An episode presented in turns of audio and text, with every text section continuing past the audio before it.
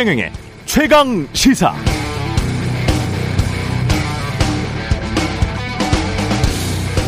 우리 사회가 1등 아니면 안 될 것처럼 흘러갈 때가 있다. 그런데 2등은 1등에게 졌지만 3등에게 이긴 거다. 모두가 승자다.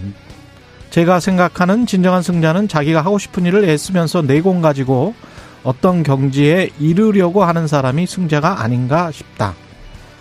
작든 크든 살면서 많이 받았다. 받았던 모든 걸 남겨주고 싶은 생각이다.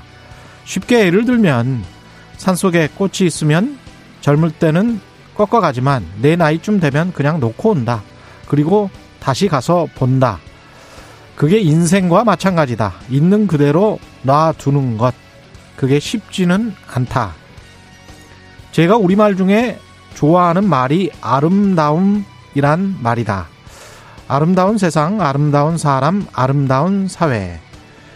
이 자리에 와서 아름다운 공간에서 아름다운 분들을 만나 아름다운 시간을 보냈다. 여러분, 아름다운 삶을 사시기 바란다. 오징어, 오징어 게임의 배우죠. 오영수 씨가 MBC와 몇 달 전 인터뷰에서 한 이야기인데요. 다시 들어도 참 좋습니다. 아름답고요. 어른답습니다. 오영수 배우님의 골든글로브 수상 축하합니다.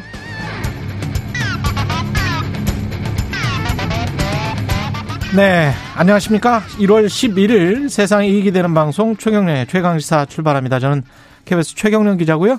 최경련의 최강 시사 유튜브에 검색하시면 실시간 방송 보실 수 있습니다. 문자 참여는 짧은 문자 50원, 기본자 100원이 드는 샵 9730 무료인 콩 어플 또는 유튜브에 의견 보내주시기 바랍니다. 오늘 인터뷰에서는 강병훈의 정치 백신 더불어민주당 강병훈 의원 나오고요. 이한열 열사 기념사업회 이동건 이사장 만나봅니다.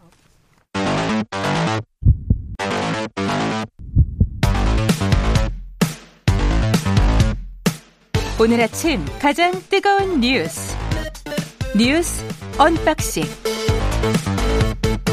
네 뉴스 언박싱 시작합니다. 미, 민동기 기자 김민하 시사평론가 나와 있습니다. 안녕하십니까? 안녕하세요. 예. 정용진 멸공 발언으로 신세계 주가가 뭐 7% 가까이 하락했습니다. 6.8% 어제 하락을 한 채 장을 마감했고요. 예. 그리고 중국에서 화장품 사업하고 있는 신세계 그룹 계열사가 있습니다. 음. 신세계 인터내셔널 주가도 어제 5.34% 하락을 했습니다. 이 신세계 I&C 주가도 어제 3.16% 하락을 했는데요. 어제 하루 동안만 신세계가 1670억 예. 그리고 신세계 인터내셔널은 530억의 시가총액이 증발을 했습니다. 어제 신세계 주가가 폭락을 하니까 개인 투자자들이 여기저기서 이제 불만을 토로했고요. 어, 특히 이제 신세계 인터내셔널 같은 경우에는 중국에서 화장품 사업을 하고 있고요. 그렇죠. 신세계 면세점은 아무래도 중국인 구매 비중이 굉장히 크지 않습니까? 그렇죠. 이것 때문에 네. 주주들의 불만이 어제 굉장히 컸던 것 같고 음. 그리고 SNS에서는 이마트와 같은 신세계 계열사들에 대한 불매 운동을 하겠다는 글들이 잇따라 올라왔고 인증샷까지 어제 연쇄적으로 올라왔습니다. 그러다 보니까 신세계 쪽에서는 어제 입장을 내놓았는데요. 어제 이 정 부회장이 해시태그 뭐 인스타그램에 글을 여러 개 올리긴 했거든요. 예.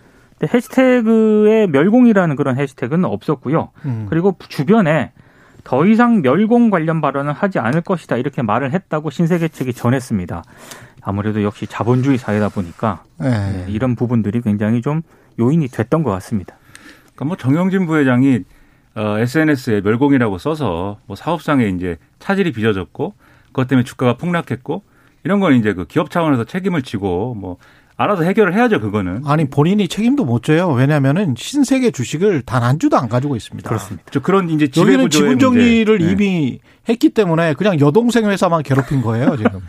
그렇죠. 그런 어쨌든 그런 것 포함해 가지고 예. 그런 것 포함해 가지고 이제 기업의 문제를 이제 이 기업의 문제와 이제 경제의 문제로 바라본다고 하면 이게 이른바 이제 오너 리스크의 문제 이런 그렇죠. 것들로 이제 연결해서 볼 수가 있고 거기서 나오는 쟁점들이 있는데 저는 이제 그런 걸 넘어서 가지고 이 사안이 어 좀 뭐랄까요 우리 사회에 좀 안 좋은 영향을 끼친 게 저는 정영진 부회장이 그 쓰고 싶은 대로 쓰고 그 결과에 음. 대해서 뭐 책임질 수 있는 방식으로 책임지면 된다고 생각합니다. 그렇죠. 근데 정치권이 이, 이 논쟁을 음. 정치권으로 갖고 와서 마치 멸공이라는 단어는 이 사회에서 금지된 용어인데 자신들이 그걸 쓰는 것이 자유를 쟁취하는 것인 마냥 표현의 자유인 마냥. 그렇죠. 그렇죠. 그거를 막 이렇게 뭐 멸치와 콩을 어떤 상징화해 가지고 마치 암호처럼 이렇게 어 쓰고 한 것이 음. 우리 사회를 어떤 시선으로 바라보고 있는 거냐 우리 정치권이 이런 의문을 안겨준다는 점에서 상당히 이걸 왜 그렇게 하려고 했는지가 의문이거든요. 사실 정영진 부회장이 이렇게 인스타그램에 음. 비슷한 글을 올린 지는 꽤 됐습니다. 그렇죠. 예.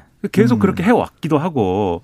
근데 이런 것들을 이제 어, 정치권에서 이 논란을 크게 부풀리다 보니까 오히려 그게 또 정영진 부회장한테는 어, 부담이 되죠. 그렇죠. 손해가 네. 됐을 거예요.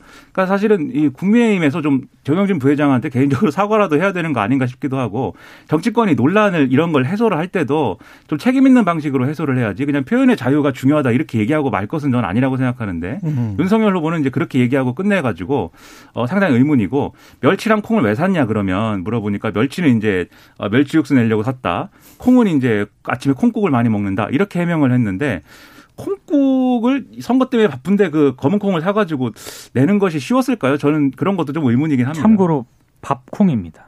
밥콩입니까? 그리고 멸치 검은 콩은 머리 좋은데. 예, 멸치는 그 육수를 낼때 큰 멸치를 주로 보통 사용을 하죠. 예. 음. 근데 이제 윤석열 후보가 산 멸치려고 보니까 작은 멸치입니다. 좀 작긴 한데 저는 음. 국물을 못 낼 건 아니라고 봅니다. 그 네. 크기가. 그리고 이제 집에서 소주 한 잔 할 때 이제 그 고추장 딱 찍어 갖고 먹기도 좋은 아, 사이즈인데 그 정도 사이즈입니까? 예. 그렇습니다. 네, 그런 건데 그 멸치 맛있죠, 뭐. 네, 콩은 예. 잘 이해, 콩은 잘 이해가 안 됩니다. 네, 콩국은 좀 예. 그게 불리고 해야 돼 가지고 네, 시간이 많이 걸릴 것 같아요. 네. 예. 해 먹겠죠, 뭐. 버리겠습니까? 예. 안철수 후보는 윤석열과 야권 단일화 가능성 없다. 몇 번씩 같은 질문 하지 마라. 앵무새처럼 똑같은 대답을 할 수밖에 없다. 이렇게 대답을 했네요. 네. 예. 근데 이 지지율이 올라가다 보니까 네. 매체랑 인터뷰를 좀 많이 하는 것 같습니다. 아, 이 관련해서 인터뷰가 네네네. 준비가 돼 있다고 하니까 일단 들어보고 한번 이야기를 나눠보죠. 예. 저는 단일화 생각하고 있지 않습니다. 같은 질문을 계속 하시니까 참 앵무새처럼 같은 답변을 드릴 수밖에 없는. 예. 어, 역시 언론 인터뷰에서도 음. 비슷한 얘기를 했습니다. 조선일보랑 인터뷰를 했는데요. 어, 후보 단일화를 야권 후보, 그러니까 윤석열 후보와 후보 단일화를 논의할 가능성은 없다. 아예 일축을 했고, 그리고 2012년 문재인 대통령에게 대선 후보 자리를 양보한 게 정치 인생에서 가장 후회된다 이런 얘기도 했습니다. 아, 그리고 세계일보와 또 인터뷰를 했거든요. 세계일보 인터뷰에서는 좀 다른 얘기를 했습니다. 총선은 세력을 뽑는 선거인데 대선은 사람을 뽑는 선거다. 역대급 비호감 대선이라는 말이 나올 정도로 도덕성과 자질에서 거대 양당 후보가 문제가 많다 보니까 자신에 대한 재평가가 이루어지는 것 같다. 이렇게 얘기를 했습니다. 근데 지금 이준석 그 국민의힘 대표도 어제 TV조선하고 인터뷰를 했거든요. 예. 역시 단일화 생각이 없다라고 지금 선을 그어버렸습니다. 그러니까 지금 어, 단일화 없이 선거를 치를 환경이 마련이 되는 것 같다라고 얘기를 했는데 어제 여론조사가 많이 발표가 됐잖아요. 예. 근데 그 여론조사를 보면서 이제 단일화 얘기를 하는 분들이 많은데 그 이후의 여론조사, 특히 국민의힘도 자체 조사를 하는데 토요일에 조사를 했을 때 결과가 상당히 긍정적으로 나왔다 이렇게 강조를 했습니다. 그러니까 반등세를 좀 보이고 있다라는 그런 뜻을 내비친 것으로 보입니다. 토요일에 여론조사를 자체적으로 했는데 긍정적으로 나왔다. 그렇습니다. 성일정 의원 어제 얼굴 보니까 꼭 그런 것 같지는 않은데. 예. 또 얼굴에 여론조사 결과를 이제 써서 오진 않으니까. 아니, 네. 제가 이렇게 유심히 봐요. 여야 의원들 오면. 왜 자체 조사를 둘 다 하지 않습니까? 그렇죠. 예? 그 굉장히 돈이 많이 들어요, 선거라는 게. 음. 근데 이렇게 보면 매일매일 얼굴 표정이 좀 조금씩 바뀌고 그 방송에 들어가기 전과 그다음에 들어간 후에 그 말들 있지 않습니까? 네. 조금 조그만한 뉘앙스가 바뀌는 걸 느낍니다. 음. 예, 그래서 최경영 기자를 속이려는 포커페이스일 수도 예, 있어요. 그럴 수도 있어. 네. 그럴 수도 있습니다. 우리가 남을 쉽게 믿으면 안 됩니다. 예, 네. 맞습니다, 맞습니다. 정치인들 쉽게 믿으면 안 돼요. 예. 이준석 대표 얘기는 본인이랑 이제 윤석열 후보가 화해를 했기 때문에 음. 젊은 층의 일부 지지율은 이제 돌아왔을 거다 이제 얘기를 하는 거예요. 이게 예. 윤석열 후보에서 빠진 지지율 중에 이제 젊은 층의 지지율 같은 경우에 안철수 후보로 가 있는 게 있고 이제 무당층으로 가 있는 게 있는데 이게 일부는 돌아왔을 거다 이 얘기를 하는데 어, 윤석열 후보의 지지율 하락세가 멈추는 국면으로 갈 것 같긴 해요. 제 생각에도. 음. 왜냐하면 이제 워낙 많이 떨어지기도 했거니와 그리고 어쨌든 이준석 대표하고 화해한 효과가 제로는 아닐 것이기 때문에 예. 그게 이제 일부 돌아오는 효과는 있을 것으로 보이는데 그런데 안철수 후보가 치고 올라오는 이 국면을 완전히 뒤지고 그렇습니다. 있을 만큼일 거냐. 그렇지는 지금 않을 거예요. 이 왜냐하면 구도가 오히려 더 복잡하게 만들고 있어요. 그렇-. 그렇죠. 예. 왜냐하면 지금 이준석 대표랑 화해하고 나서 윤석열 후보가 이제 월요일하고 화요일에 이제 보여준 어떤 이제 행보나 이런 것들이 어 그러니까 오늘까지 보여준 행보 과연 이제 확 바뀐 거냐 주말까지 포함해 갖고 보면은 확 바뀌었다고 말하기는 어렵고 음. 다만 이제 이준석 대표의 손때가 보이는 그런 이제 이벤트와 메시지들이 쭉 있었을 따름인데 이게 또 얼마나 이제 그 유권자들에게 호응을 이끌어내고 있느냐 요건 좀 의문인 부분이 있거든요. 음. 다만 이제 여가부 폐지라든지 이렇게 이준석 대표의 팬덤이 좋아하는 그런 메시지들이 있었는데 이게 또 어느 세대에 얼마큼 영향을 미치는 거냐 미지수기 때문에 이 구도 자체가 뒤집히는 않겠지만 하지만 이제 남은 1월 한 달 동안이 이제 변수인 거죠. 그래서 계속 음. 말씀드립니다만 1월 한달 동안에 윤석열 후보가 잘 해가지고 안철수 후보한테 뺏긴 지지율을 도로 찾아오면 그래서 안철수 후보 지지율이 이 10%를 이제 내외를 왔다 갔다 하는 그런 수준으로 좀 내려앉으면 그렇죠. 이게 단일화 협상을 하는데 윤석열 후보가 상당히 이제 유리하게 이제 좀 협상을 진행하는 그런 포석이 되는 거고 음. 만약에 1월이 지나가고 이제 2월 들어갈 무렵이 됐는데 안철수 후보가 여전히 15% 넘는 수준의 지지율을 획득하고 있다. 그러면 안철수 후보로서는 선택지가 많아져요. 그렇죠. 윤석열 후보하고 단일화를 할 수도 있고 그냥 완주할 수도 있습니다. 안- 안철수 후보로서는. 예. 그러면 이 협상의 이 협상력이라는 건 안철수 후보가 확 올라가 있는 상태가 되는 거기 때문에 그렇습니다. 이 단일화는 제가 볼 땐 협상 타결이 상당히 어려워질 수도 있다. 그런 상황이면 그러니까 15% 이상이면은 선거 자금을 다 보존 받을 수 있기 그렇습니다. 때문에 그렇죠. 음. 그 선거 자금 보전받은 걸로 지방선거 하면 돼요. 안철수 후보는. 그렇습니다. 그래서 음. 1월 한 달 동안에 윤석열 후보가 잘해야지 이준석 대표 구상대로 될 텐데 음. 그 잘하느냐의 여부도 이준석 대표와 윤석열 후보에게 달려 있다. 중요한 지점입니다. 그러니까 윤석열 후보 같은 경우는 멸공이랄지 이런 데 신경 쓰지 마시고 안철수 후보가 어느 쪽에서 지금 많이 지지를 획득하고 있는지 그쪽을 봐야 돼요. 그래서 그쪽을 많이 가지고 오면 그게 이른바 이제 중도 보수 또는 중도 확장 뭔지는 모르겠습니다만은 아마 그 정도에 있는 그런 사람들일 텐데 유권자들일 텐데 그 여론조사 분석가들로 얘기를 어제 좀 제가 그렇죠? 좀 들었는데 음. 안철수 후보 지지율 상승이 뭐 전반적으로 좀 상승을 하긴 했지만 예. 특히 20, 30대에서 20, 30대에서 많이 좀 지지율이 올라갔다 그래요. 음. 그러니까 지금 만약에 윤석열 후보 입장에서 안철수 후보의 지지율을 조금 내리는 그런 전략을 한다면은 음. 이 20, 30대 지지율을 가지고 와야 된다는 얘기잖아요. 그렇습니다. 근데 지금 뭐 멸공이라든가 이런 어떤 전략은 예. 굉장히 제가 봤을 때 안 좋은 전략인 거죠. 그러니까 지금 그렇죠. 20, 30대가 윤석열 후보에서 안철수 후보로 옮겨간 그 핵심 동력은 결국 이제 후보 문제거든요. 그렇죠. 음. 그래서 뭐 여가부 폐지라든지 뭐 이런 메시지 20대가 20대 특히 남성층 이준석 대표의 팬덤층에서 좋아할 만한 메시지 던지는 게 일종의 대증요법입니다. 그래서 당장 이렇게 빠져나가는 지지율을 막는 어떤 대증요법인데 근본적인 처방은 후보가 아 지금까지는 좀 여러모로 허술한 모습도 보였고 배우자 문제나 이런 거에 대해서 제대로 대처하지 못했지만 이제는 뭔가 아 그동안의 어떤 과정을 통해서 내실을 충분히 다져줬다 내실이 이제 예. 그리고 정책과 비전이라는 측면에서 분명한 어떤 그런 지향을 갖고 있다. 그걸 가지고 평가를 받아야 되는데 1월 내에 그렇게 가능할 만한 순간들이 있겠는가? 예. 그게 사실 쉽지는 않습니다. 뭔가를 이제 내놓겠죠. 뭐 공약이든 정책이든 뭔가를 내놓겠죠. 예, 오늘부터 나올 이제 것뭐 같습니다. 네. 토론 같은 경우도 2월 18일 이후에 지금 예정돼 있는 걸로 알고 있거든요. 네.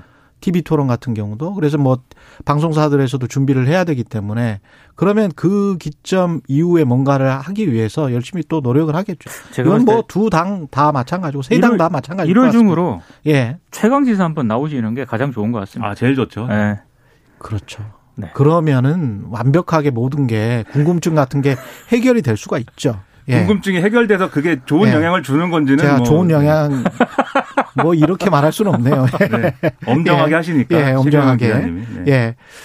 그 다음에 그 3월 재보궐 공천 두고도 약간의 갈등이 재현될 조짐이 있는데 왜냐하면 권성동 사무총장이 미리 해버렸다며요. 당협위원장 이게 임명을. 어제 예. 국민의힘 비공개 최고위원회가 열렸거든요. 예. 이때 그 서울 서초갑하고 음. 충북 청주 상당 그리고 경남 김해을 당협위원장 임명권을 놓고 조금 경론이 오갔다고 합니다. 왜냐하면 국민의힘 최고위원회가 지난달 초에 서울 서초갑에는 전희경 전 의원 그리고 청주 상당에는 정우택 전 의원 등을 당협위원장으로 임명하는 방안을 논의를 하긴 했어요. 예. 근데 당내 반발도 이래가지고 이걸 보류를 시켰거든요. 음. 근데 당시 사무총장이 권성동 의원이었는데 지난달 10일 두 사람을 그대로 임명을 했다고 합니다. 이게 좀 뒤늦게 알려졌고요. 그러니까 최고의 의결 절차를 무시한 채 권성동 의원이 이걸 임명을 한 건데 이거를 지금까지 몰랐다가 새해 들어서 이게 알게 됐다라고 하는데 알게 된 경위가 조금 황당합니다. 권 전 사무총장이 임명한 당협위원장 가운데 한 명이 지역 당원들에게 새해 인사를 하면서요. 자신을 당협위원장이라고 소개를 했고 음. 이 얘기가 돌면서 결국에는 이 당협위원장 무단 임명이 이제 들통이 났다는 그런 얘기인데 아무래도 뭐 지금 어 내년 재보궐 선거 같은 경우에는 이준석 대표가 공천 올해죠 올해 올해 아 그렇죠 예. 올해 올해네요.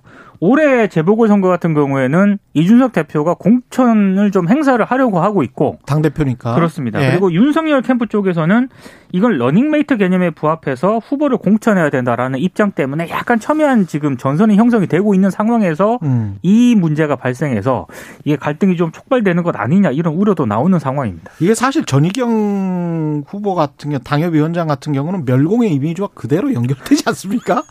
예, 뭐- 전경련 자유기업원 출신이고 다소 이제 우측으로 예. 어떤 노선이든지 기울어져 있다라고 볼 수 있는 그런 인사이고 예.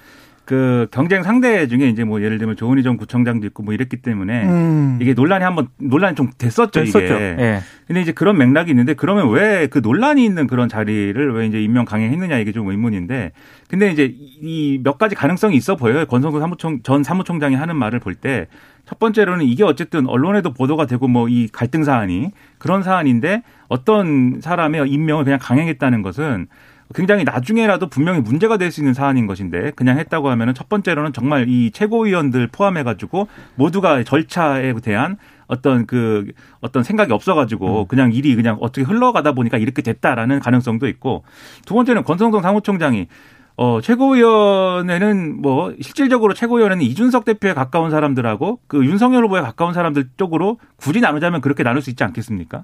그런 상황에서 이준석 대표에 가까운 쪽은 조만간 이제 뭐 무력화되지 않을까 이런 생각을 했을 수도 있겠다. 그냥 평론가 음. 입장에서 볼 때는. 그렇죠. 그래서 이제 해버린 거 아니냐 이런 해석도 나올 수가 있겠는데 어. 이 후자의 해석으로 하면은 당연히 이제 당내 갈등 사안이 또 이제 불거지는 거잖아요. 예. 그래서 그렇지 않다는 걸 보여줄 수 있는 그런 쪽으로 문제 해결의 단초를 잡을 건지 아니면 정말 또 한 번 또 힘겨루기가 시작되는 건지 목요일 날 다시 재론한다고 하니까 예. 이 내용을 좀 어떻게 될지 궁금합니다. 음, 이재명 후보 쪽으로 좀 넘어가죠. 이재명 후보는 나의 아버 아저씨법, 나의 아저씨법 등 공약으로 제시한 게 좀 있는데 관련해서 지금 목소리가 아 준비가 안 됐군요. 예.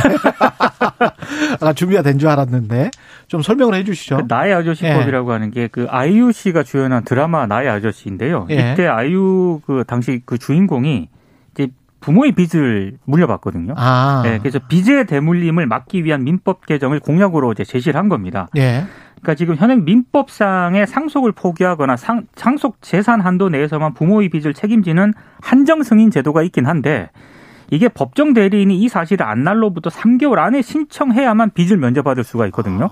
그러니까 이걸 모르는 사람들은 그냥 안고 가는 겁니다. 그 미성년 같은 경우는 몰랐을 가능성이 높잖아요. 그렇죠. 그래서 이제 이거를 개정을 하겠다라고 이재명 후보가 밝힌 음. 거고 그리고 교육 관련 뭐 공약도 내놓았고 어제 예. 공약을 엄청 많이 내놓았거든요. 예, 그 중에서 또 하나 주목을 받았던 게 어제 스타트업 여성 대표들과 간담회를 가졌는데 젠더 편가르기에 대해서 조금 조심하는 모습을 보이고 있습니다. 음. 어, 지금 뭐 여가부 폐지 공약 이런 거를 윤석열 후보 쪽에 계속 내놓고 있지 않습니까? 예, 근데 이재명 후보 같은 경우에는 뭐 폐지한다, 반대한다를 넘어서서 어떻게 하면 우리 사회가 더 개선될 수 있는지에 대한 대안을 말씀해 주면 좋겠다. 이런 식으로 이제 어제 얘기를 했는데 아무래도 2030 여성 전략을 좀 부동층 끌어안기 요런 차원으로 좀 접근을 하는 게 아닌가 이게 언론의 분석입니다.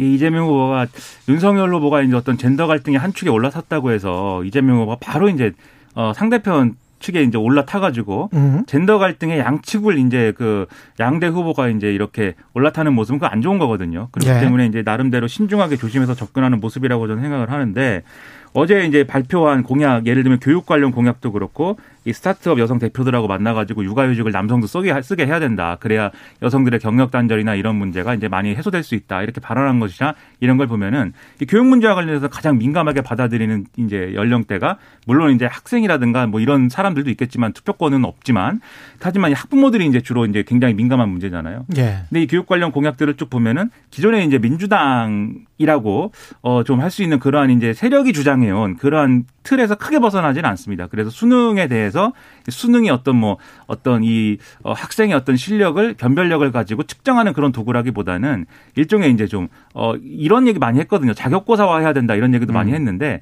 이재명 후보가 그렇게까지는 가지 않지만 초고난도 문제나 이런 것들은 이제 안 하도록 하겠다. 이게 사교육을 이제 촉발시키는 음. 문제이기 때문에 이런 얘기를 한 것도 그렇고 또 이제 돌봄 국가 책임의 일환으로 이제 초등학생 오후 3시 동시 학교제라든지 유치원하고 어린이집의 단계적 통합이라든지 이런 걸 얘기한 걸 볼 때 전반적으로 이 30대를 전후한 이 연령대의 그렇죠. 여성 특히 이제 학부모 연령대의 그런 측면을 겨냥한 이런 공약을 내놓은 측면이 좀 강해 보여요. 근데 이게 윤석열 후보가 저쪽으로 움직이기 때문에라기보다는 이건 이미 이제 예정된 그런 이제 스케줄이었을 것이고 그리고 공약 안 할 수 없는 거거든요. 이재명 후보 여론조사 쭉 보면은 여성층 특히 그 연령대 여성층이 이재명 후보로서는 지금 약점입니다. 그렇기 때문에 음. 여기를 공략을 성공적으로 하느냐가 이재명 후보가 지지율이 지금 중도층으로 좀 쭉 올라가는 거에 약간 막혀 있는 거 아니냐라는 진단이 있기 때문에 2030 여성층 그렇습니다. 그렇습니다. 예. 특히 이제 30대가 40대 넘어가는 그 이제 그 연령대까지 포함해 가지고 상당히 중요한 포인트다 이게 여기를 공략할 수가 있느냐가 이런 얘기죠. 젠더 갈등 같은 경우는 좀 뭐랄까요? 여성의 안전 뭐 이런 쪽에도 물론 신경을 써야 되겠지만 결국 실생활 문제는 교육, 육아, 주거 뭐 이런 맞습니다. 것들 아니겠습니까? 구체적인 정책을 가지고 예, 얘기해야 되는 거죠. 이쪽의 정책들 마크롱 대통령 지난번에 한번 언급해 드렸지만 극빈 지역에 있어서 교사 수를 대폭 늘리고 양질의 교사를 대거 투입해서 가난한 지역 사람들이 양질의 교육을 받을 수 있도록 그래서 학생 수가 뭐 15대 1인가 그렇게 만들어 버리겠다라고 대통령 공약을 냈더라고요. 그러니까 그런 식의 음. 가난한 지역 또는 중산층 지역 이런 쪽도 강남하고 똑같은 그 정도 사교육을 받는 아이들과 비슷한 정도로 뭘 어떻게 하겠다. 육아도 어떻게 해주겠다. 이런 공약들이 젠더 갈등을 풀 수 있는 공약들이지 젠더 갈등을 서로 이야기만 해가지고 남녀를 그냥 그렇게 태어난 거잖아요, 우리가. 어떤 나라에 어떤 부모에 어떤 젠더로 태어난 거를 우리가 선택은 할 수는 없지 않습니까? 그렇죠. 그 네. 상황에서의 사회적 환경을 만들어주는 것이 정치가 할 일이지. 음. 그걸 가지고 자꾸 남녀가 뭐 다른데 이, 이거는 어, 이거 이거 말해봐야 아무 소용 없을 것 그렇죠. 같은데요. 해법을 예. 제시하는 정치여야 그렇죠. 되는데 그렇죠. 지금 그렇지 않은 모습들이 보여서 우려가 되는데 예. 그러니까 이재명 후보에 대해서 이렇게 얘기했지만 캠프 내부에서는 또 그런 시각에서 자유롭지 못한 목소리들이 있어 보여요. 제가 언론 보도 나오는 거 보면 음. 예를 들면 어제도 말씀드렸지만 어떤 유튜브 채널에는 출연하면 안 되는데 이제 출연을 했다 그게 문제라고 한다든지 내부에서 예. 그리고 또 다른 언론사에 또 운영하는 유튜브 채널에는 결국 이제 채널 이 출연을 안 하게 됐다든지 그런 시각이 캠프 내에 있는데 저는 그런 시각은 버려야 된다고 봅니다. 그렇습니다. 예.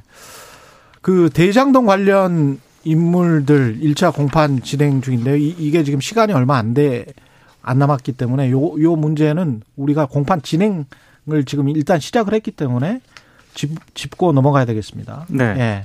어제 아, 김민하 평론가 가시죠. 네, 음. 이게 뭐 어제 이제 1차 공판이 있었던 건데 검찰의 이제 혐의라는 거는 이미 아실 겁니다. 그래가지고 초기에 대장동 사업 초기에 이 화천대유 일당들이 유동규 본부장이랑 짜고 초과이익 음. 환수 조항을 삭제하는 등의 이런 이 작업을 통해 가지고 예, 민간 사업자에게 이득을 몰아주도록 애초부터 이 사업을 설계하고 자기들끼리 이득을 나눠 가진 거다. 그게 이제 배임하고 뇌물이다 이런 건데 예. 이 검찰 수사에 협조했던 정영학 회계사는 모든 공소 사실에 대해서 인정한다라고 했고요. 음. 나머지 피고인들은 사실상 공소 사실을 모두 부인하고 있는데 특히 김만배 씨 측이 이렇게 우리 들이 사업을 짠 거는 의도적으로 그렇게 우리가 많이 이익을 가져가려고 한 게 아니고 이재명 당시 성남시장이 음. 이제 가지고 있는 방침에 따라서 사업을 이렇게 계획한 것이다라고 이제 주장을 해가지고 이게 음. 정치권 논란이 좀 되기도 했습니다.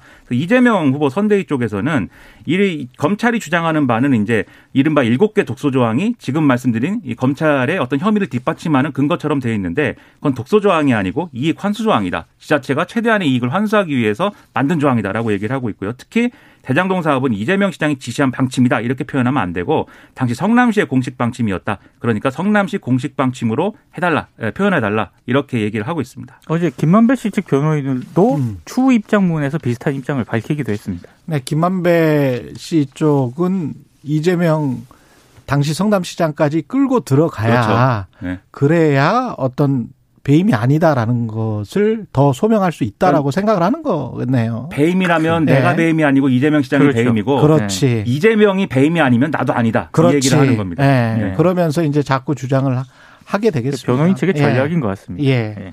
알겠습니다. 여기까지 하겠습니다. 뉴스 언박싱 민동기 기자 김민하 평론가였습니다. 고맙습니다. KBS 아 잠깐만요. 그리고 우리가 저 그거 하나 빠졌네. 인사하기 전에 김민하 예. 평론가가 할 게 있습니다. 할 게 있네. 청취율 조사 기간이네. 네. 깜빡 까먹었습니다. 예. 자, 언박싱. 퀴즈. 네. 언박싱 퀴즈가 있어요 오늘. 그렇습니다. 청취율 조사 기간에만 찾아오는 오늘의 언박싱 퀴즈. 우리가 맞추는 게 아닌 거죠. 청취자들이 맞추는 예. 거죠. 청취자들이 맞히고 네. 우리는 커피는 못 먹고요. 네. 예, 배우- 청취자들은 네. 드시고. 그렇습니다. 예. 배우 오영수 씨가 오징어 게임으로 골든글로브 TV 드라마 부분 나무조연상을 수상을 했는데요. 대한민국 배우 중에 골든글로브 수상은 오영수 씨 최초입니다.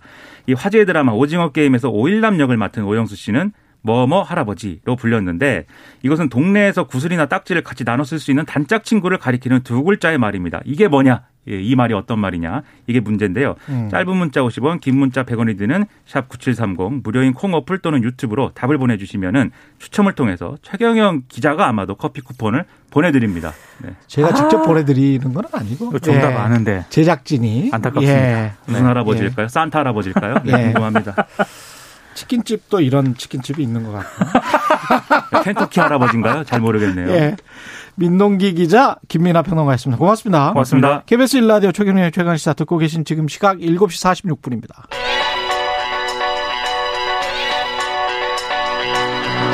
최강 시사 시네리의 눈. 네, 시네리의 눈 뉴스포터 시네리 에디터 나와 계십니다. 안녕하십니까? 네, 안녕하세요. 예, 오늘 카자흐스탄, 예, 뉴스에 많이 나오더라고요. 지금 네. 상황 어떻습니까? 지금은 좀 그래도 안전을 안정감을 되찾았다는 얘기가 나옵니다. 음. 그런데 새해가 시작되자마자 진짜 이런 유혈시로 혼란에 빠진 카자흐스탄인데요. 음. 여기 국민 8천 명이 체포가 됐고요. 예. 옛 수도였던 알마티 시청까지 불타는 등 굉장히 심각한 상황이 이어졌습니다. 사실 며칠 전까지만 해도 무정부 상태에 가까웠는데 갑작스럽게 좀 안정을 찾은 모습이고요. 실제로 거리에 가면 어, 사람들이 이렇게 줄 서서 LPG 음. 가스를 뭐 넣으려는 차들도 있고 음식을 사러 나온 사람들도 있다고 하는데 그럼에도 이제 도시 곳곳에는 장갑차도 있고 검문도 해서 긴장감이 좀 여전하다 이런 교민들의 그런 소식들도 나오고 있습니다. 여기 가 독재 국가죠? 맞습니다. 예. 네. 30년 정도 이제 그 나자르파 예프 대통령 통치하다가 3년 30 전, 년? 네, 3년 전부터 후계자가 이제 이어받았어요. 토가 예프 네. 대통령이. 네, 카자흐스탄이 굉장히 땅이 큰 곳입니다. 우리나라의 27배고 서유럽 전체 와 토- 동일하거든요. 전 세계. 서유럽 전체와 동일해요? 네, 전 세계 아홉 번째로 토지가 넓습니다. 엄청나군. 네. 예. 그리고 우라늄 수출이 세계 1위고요. 또 카스피해에는 대규모 유정까지 있어서 이 카자흐스탄이 오펙 플러스 가입 국가예요. 아, 그렇군요. 네. 그리고 전 세계 석유 매장량 3%를 좀 가지고 있고 어. 그 외에도 정말 많은 광물 자원을 보유 중인데요. 그래서 이웃 나라보다는 이 GDP 굉장히 높습니다. 만 예. 달러를 오가는 수준이고요. 야, 이 정도 자원이 있는데 만 달러. 네, 그럼에도 30년 동안 독재.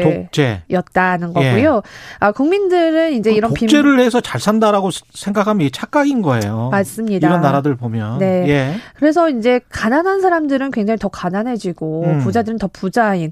그러니까 이게 전체 국부의 절반 이상을 전 대통령과 또 정부 가까운 기업인들이 가지고 있어서요. 예. 뭐 뉴욕 어 뉴욕 어 네, 뉴욕의 어떤 그 어떤 사람의 인터뷰를 봤더니 예. 권력자들 한 162명이 카자흐스탄의 모든 부를 독점하고 있다라는 얘기까지 나오고요. 전 대통령들은 뭐 수천억 대의 런던 부동산을 소유하고 있는데 그럼에도 여기에 최저 임금은 100달러, 우리나라 돈으로 12만 원 정도밖에 안 12만 됩니다. 원. 네. 국민 소득이 만 달러인데 네. 최저임금은 12만 원. 12만 원. 그리고 권력자들이 162명이 국부의 절반 이상을 다 가지고 있다. 네, 그리고 수천억 대 해외 부동산을 소유하고 있다. 그래서 야. 이런 불평등과 부패로 국민들의 반감이 상당히 많이 쌓여 이 있었던 겁니다. 시위가 일어날 만했군요. 네. 예. 이번에 시위를 촉발한 게 사실 많이 언론에서도 보도했지만 LPG 가격 인상이었습니다. 음. 왜 유가가 오르면서 이제 LPG 가격도 많이 뛰었는데요. 그동안 정부가 이제 인상을 하지 않다가 갑자기 이걸 두 배나 인상을 한 거예요. 예. 이 카자흐스탄의 국토에 비해서 사람이 적다 보니까 자동차를 굉장히 굉장히 많이 사용하는 나라입니다. 그렇다 보니까 이 서민들이 자동차 연료인 LPG 가격이 두 배 이상 오르니까 굉장히 부담이 커진 거죠. 예. 또 코로나 때문에 지금 일자리도 굉장히 부족하고 어려운 상황인데 그래서 처음에는 굉장히 평화적으로 시위가 시작이 됐습니다. 그랬는데 그랬는데 이제 갑자기 이 시위가 조금 더 확대되고 이제 음. 더 심각해진 것이죠. 예. 어, 여기 안에는 여러 가지 설이 지금 또 오가고 있는데 그 중에 대표적인 게 권력 싸움 설입니다. 음. 이, 이 시위 과정에서 이 카린 막시모프라는 정보기관 수장이 체포가 됐는데요. 이 사람이 누구냐면 이 나자르바예프 전 대통령의 최측근입니다. 어. 그리고요. 나- 재밌네. 네, 네. 그리고 나자르바 예프의 조카도 이번에 체포했습니다. 우리나라 1970년대 같은 그런 맞습니다. 양상이군요. 비슷합니다. 그래서 현 대통령과 전 예. 대통령의 권력 다툼이다라고 보는 시각도 굉장히 많은데요. 실제로 공영방송의 형 정부 관계자가 출연해서 음. 현 대통령을 축출하고자 하는데 그 사람들이 나자르바 예프 전 대통령의 측근이다 이렇게 아예 음. 공표를 했습니다. 거기는 공영 방송이 아니고 이제 국영 방송이겠죠. 네, 국영방송입니다. 예. 예. 네, 그래서 이 또 여기에서 눈여겨볼 거는 러시아의 개입입니다. 지금 러시아가 이번에 이 공수부대를 한 2,500명 정도를 카자흐스탄에 파견을 했습니다. 음. 물론 이 카자흐스탄이 요청했다라는 명분이 있지만 왜 러시아가 이렇게 개입했느냐에 대해서도 여러 가지 설이 나오고 있는데요. 러시아가 왜 갑니까? 여기 다른 나라 시위에? 네, 일단은 이 서유럽의 나토처럼요. 러시아도 옛 소련권의 안보 동맹이 있습니다. 안보 동맹. 네, 그걸 CSTO라고 하는데 예. 여기에는 뭐 러시아, 벨라루스, 카자흐스탄, 타지키스탄, 뭐 키르기스탄 이런 데 이제 가입이 되어 있습니다. 예. 그러니까 여기에서 이제 보냈다는 건데 사실상 여기 SOS를 청했다는 거는 음. 러시아한테 개입을 해달라는 메시지인 거죠. 카자흐스탄이 러시아하고 접해 있죠. 접해 예. 있습니다. 그렇다 보니까 이제 러시아가 이번에 이렇게 어 여기에 관여를 한 거고요. 사실 음. 러시아 입장에서는 어이 카자흐스탄의 광물 자원에 굉장히 관심도 많고 음. 여기에 민주화 시위가 이렇게 일어나는 것에 대해서 불편함을 가지고 있을 수밖에 없다는 겁니다. 음. 예, 푸틴의 입장에서는 그런 일들이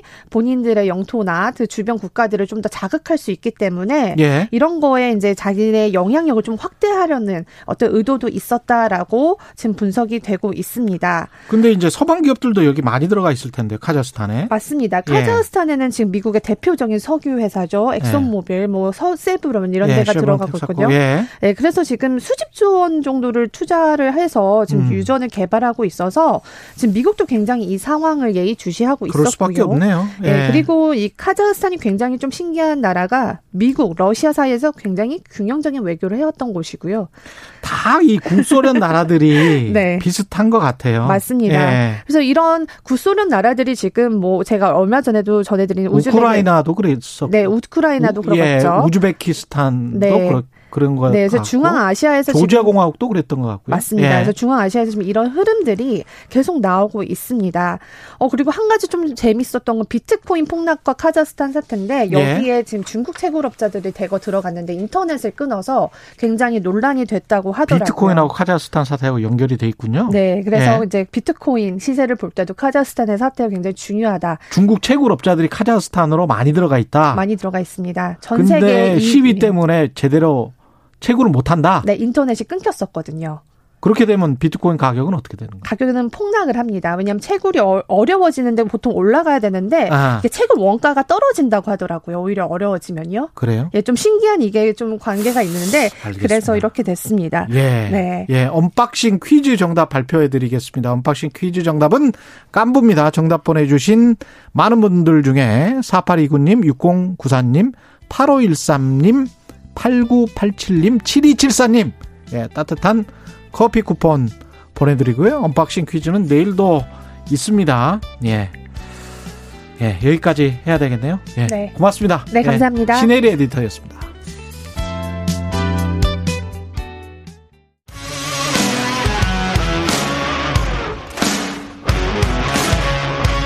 오늘 하루 이슈의 중심 최경영의 최강 시사.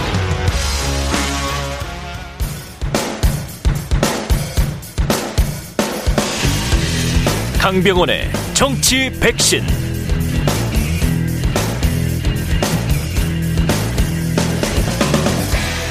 네, 정치에도 백신이 필요합니다. 나쁜 정치, 막말 정치, 공학 정치 거부하는 강병원의 정치 백신 더불어민주당 강병원 최고위원 나오셨습니다. 안녕하십니까? 안녕하세요, 강병원입니다. 예, 한 달 만에 뵙겠습니다. 예, 대선은 두 달 남았습니다.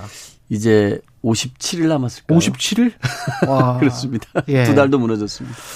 지금 상황은 안철수 후보 지지율은 확실히 상승하고 있는 것 같고 이재명 후보는 지키고 있는 입장인 것 같고 네. 윤석열 후보는 그 한 달 동안 지금 안 나오신 한 달 동안 하락한 것 같고 예 그렇게 돼 있습니다.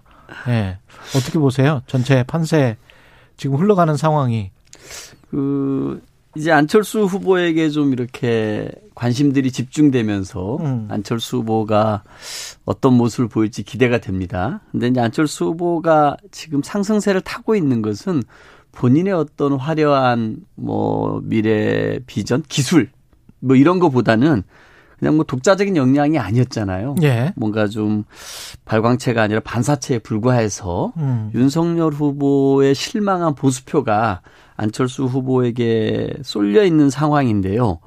근데 뭔가 좀 심상치 않다라는 생각은 들긴 듭니다. 왜냐하면은 15%를 넘는 지지가 예. 나왔지 않습니까? 그 단순한 반사체 라고 보기는 좀 힘들다? 저는 좀 그럴 것 같습니다. 왜냐하면은 예. 어쨌든 정권 교체 여론이 좀 높기 때문에 음. 이들 내에서 이 윤석열 후보에 대한 실망감, 음. 윤석열 후보를 통해서 정권 교체는 불가능하다는 판단들을 하시는 분들이 많아진 것 같고 예. 이런 분들의 상당수가 안철수 후보에게 기대를 거는 것 같은데요. 음. 저는 안철수 후보에게는 역시 기대를 걸어봤자 철수하는 모습밖에 못 보지 않을까 생각이 듭니다. 그래요? 근데 단일화 하면 이재명 후보랑 양자 대결을 했을 때 안철수 후보가 윤석열 후보보다 더 압도적으로 이길 수 있다. 뭐 이런 여론조사 결과들이 있거든요. 네. 예. 어떻게 보세요? 뭐 처음에 이재명 후보가 등장하고 뭐 윤석열 후보가 그 후보 선출된 이후에 여론조사를 보면 그 격차도 윤석열 후보가 월등히 높지 않았습니까? 그렇죠. 근데 국민들이 조금씩 조금씩 윤석열 후보를 알아가고 음. 이재명 후보가 뭔가 저희 더불어민주당의 그간의 행태에 대해서 반성하고 사과하고 쇄신하는 모습을 먼저 보여주고 음. 본인이 갖고 있는 경제와 민생에 대한 준비된 모습을 보여줌으로써 그 음. 지지율을 음. 완벽하게 바꾸내지 않았습니까? 예. 저는 우리 국민들이 안철수 후보에 대해서 갖고 있는 음. 굉장히 희화화된 이미지가 있다고 생각합니다. 아. MB 아바타입니까? 예. 그다음에 가철수로 대표되는 음. 안철수 후보가 갖고 있는 굉장히 희화화된 이미지가 있는데요. 음.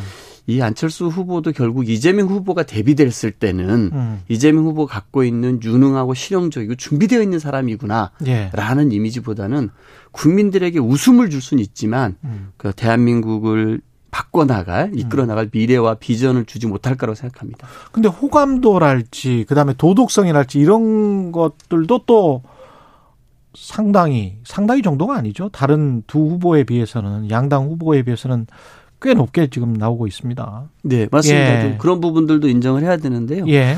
근데 뭐 물론 안철수 후보가 갖고 있는 게 이런 게 있지만 음. 국민들이 지금 대통령을 뽑는 선거에 임하고 있는 거 아니겠습니까? 그렇죠. 오히려 그것만으로 모든 결정이 진행될 건 아니라고 생각합니다. 음. 보다 중요한 것은 그 후보가 갖고 있는 예. 대한민국의 지금 현실에 대한 정확한 진단, 그리고 국민들이 원하는 시대 정신이 무엇인지 여기에 따라서 우리 대한민국이 어떤 방향으로 나아가야 될지 음. 그런 의미에서 저는 윤석열 후보가 마치 정권 교체의 화신처럼 등장했지만 예. 어, 이재명 후보가 이 모든 난관을 뚫고 나온 거 아니겠습니까? 음. 민생과 경제 그리고 실용과 그리고 유능한 면을 가지고서요. 예. 저는 안철수 후보가 지난 우리 정치사에서 10년 넘게 활동하면서 국민들에게 보여줬던 음. 이 희화된 정치인 저는 그것도 굉장히 비참한 모습이라 생각합니다. 예. 저는 그 모습을 안철수 후보가 갑자기 지금 음. 등장해서 어, 바꿔갈 수는 없다고 생각합니다.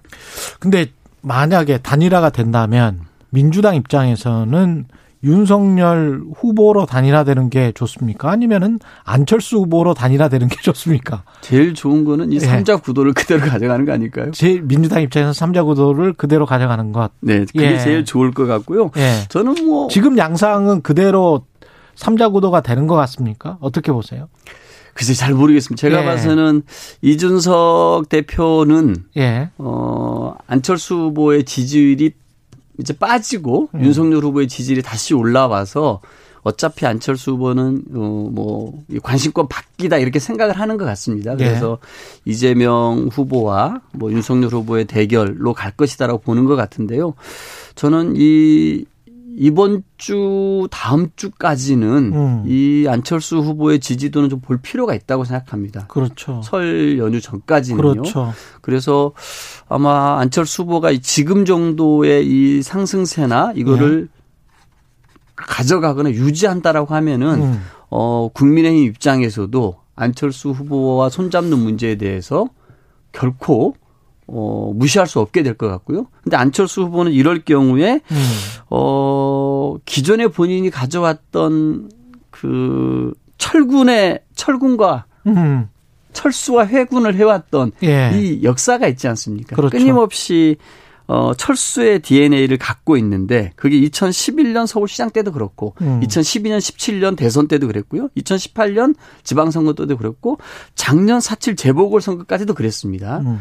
이런 부분에 한해서 단일화를 고려 안 한다, 목표는 안 두다라고 얘기를 하고 있지만 예. 저는 이런 문제들에 관해서 안철수가 또 어떻게 입장을 갖고 어. 번복할 수도 있는 거고요. 그렇죠. 저는 이런 부분도 더 지켜봐야 될 문제가 아닐까 싶습니다. 그렇긴 합니다. 근데 만약에 이제 최상의 시나리오는 삼자 구도로 민주당 입장에서는 가는 게 제일 좋겠지만 최악의 시나리오는 국민의힘이 그럴 가능성이 얼마나 있는지를 모르겠습니다만 어떻게 생각하세요? 국민의힘이 어, 안철수 후보와 윤석열 후보를 정말 정직하게 단일화 투표를 실시해서 국민의힘의 조직력과 안철수 후보 단일화 후보로 나오게 된다면 그러면 민주당 이재명 후보로서도 굉장히 힘든 싸움이 되는 거 아닙니까? 갑자기 저는- 만약에 2월 한 중순쯤에 이런 일이 생겨버린다면 뭐 가정을 해서 예. 뭐 하는 얘기여서 답변이 곤란합니다만 예. 저는 지금 저희 후보가 30% 후반대에 약간 박스권에 그렇죠. 있지 않습니까? 예. 이거를 한 2주 넘게 좀 해오고 있는 것 같은데요. 음.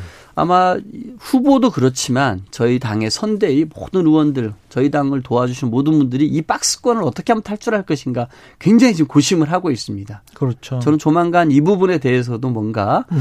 어, 저희 당의 뭐 전략적 방침 그리고 새로운 뭔가가 나올 거라 생각이 드는데요. 저는 이 부분을 저희 당이 중점적으로 해내는 게 중요하다고 생각합니다.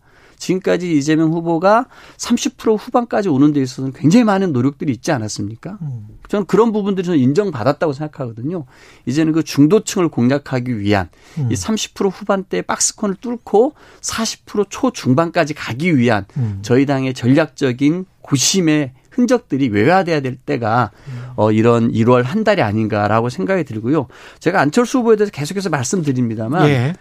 국민의 힘 입장에서 한번 생각을 해 보십시오. 예. 안철수 후보에게 단일화가 된다는 것은 제가 봐서는 음. 국민의 힘이라고 하는 이 70년 제1야당이 저는 공중분해되는 겁니다. 그렇죠. 당 해체 수준이 되는 거겠죠. 해체가 돼야죠. 예, 완전히 이제 세력이 넘어가게 되는 거니까요. 예, 지금 예. 의원 3명밖에 없는 음. 국민의 당에 안철수 후보에게 이 제1야당이 음. 대통령 자리를 넘겨준다라는 게 가능하겠습니까?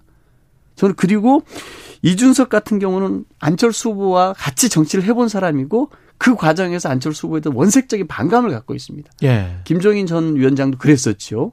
저는 그 불신의 벽을 넘을 수 있을지도 생각이 들고요. 음. 또 하나는 안철수 후보에게 혹여라도 이 국민의힘과 이 안철수 후보 간에 이 권력을 가지고 또 나눠 먹는 거라든지 음. 이런 게 뭐 공동정부 얘기도 나오던데 그렇죠. 된다 할지라도 음. 저는 과연 국민들이 이 안철수 후보가 가지고 있는 지난 10년 이상의 새 정치의 실체는 무엇인지 전혀 보여주지 않았고 갑철수와 MB 아다, 아바타로 음. 대표되는 희화화된 이 정치인에게 대한민국의 미래를 맡길까요?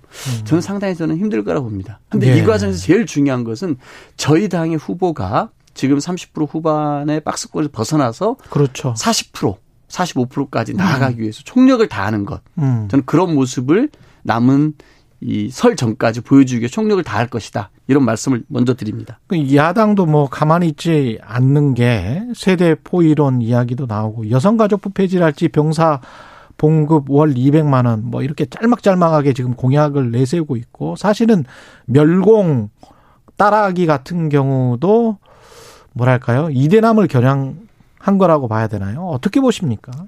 아 저는 그 대통령 후보의 음. 공약이 그렇게 한 줄로 해서 될지 참 걱정입니다.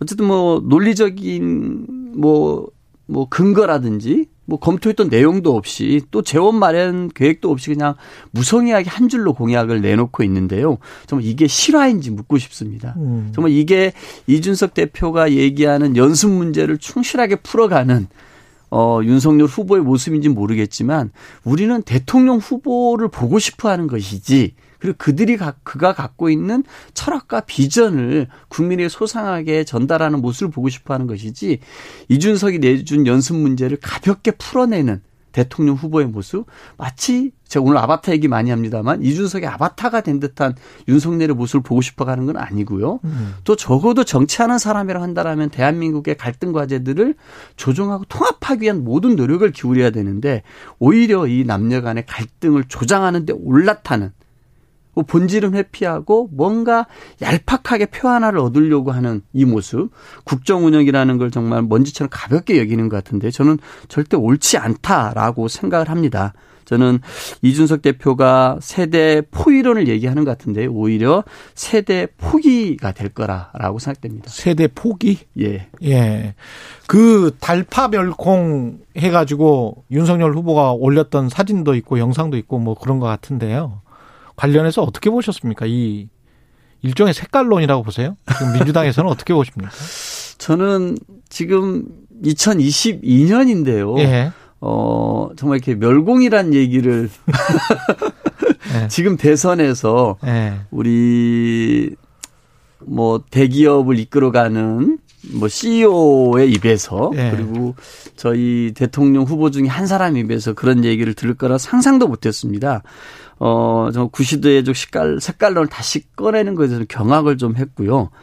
대기업 대표에 대해서 한 말씀 드려보면은 정말 우리나라 대기업이 경제가 굉장히 세계적인 규모가 됐습니다. 예. 10위의 경제 대국이고 작년 한 해 수출이라는 게 어마어마하게 증가해서 대한민국이 경제적 위상이 얼마 높아졌는지 증명되지 않았습니까? 음. 이럴 때 대기업 대표들은 더욱더 우리 국민들의 미래 먹거리를 위해서 혁신적인 기업가 정신을 보여주는 게 저는 필요하다 생각하거든요. 예. 근데 여기에서 마치 SNS로 이 관종 형태를 하는 것 여기에서 왜 만족을 느끼는지 저는 정말 이해할 수가 없고 부끄럽다고 생각이 들고요. 예. 또 여기에 영합하는 대선 후보 이게 뭡니까 도대체 음. 정말 부끄러운 모습이라고 생각합니다. 여성가족부 폐지에 관해서는 민주당 입장은 뭡니까? 저는 이재명 후보 같은 경우는 예. 성평등 가족부를 얘기를 했었죠. 예. 네, 가족 공약을 내세웠었는데요. 저는 그럼 양성평등부 비슷한 거네요? 양성평등부? 그렇죠. 예. 예. 그런 부분인데 아마 여러 차례 말씀을 좀 하셨습니다. 저는 예.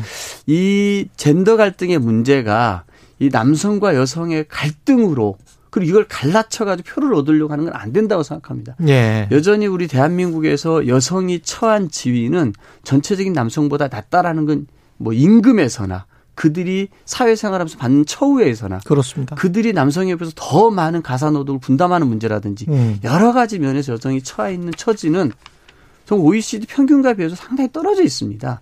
이런 부분들에서 끊임없이 이 성평등을 이루기 위한 사회적인 노력들, 국가적인 노력들 필요한 거 아니겠습니까? 음. 근데 이거를 갈등의 사안으로 자꾸 접근해서 한쪽에 뭔가 뭔가 분노를 키우는 방식으로 이 문제를 풀어서는 안 되겠죠. 음. 저는 그렇기 때문에 여전히 이 남녀 모두가 우리 사회에서 차별받지 않고 동등하게 일하고 대우받고 이런 사회를 하기 위한 노력들은 여전히 필요한 거 아니겠습니까? 예. 저는 이재명 후보는 이런 관점과 철학을 가지고서 이 문제를 접근하고 있지 이 갈등을 조장해서 표 한 표 한 표 몇 표 얻으려고 하는 그런 가볍게 접근하고 있지는 않다고 생각합니다.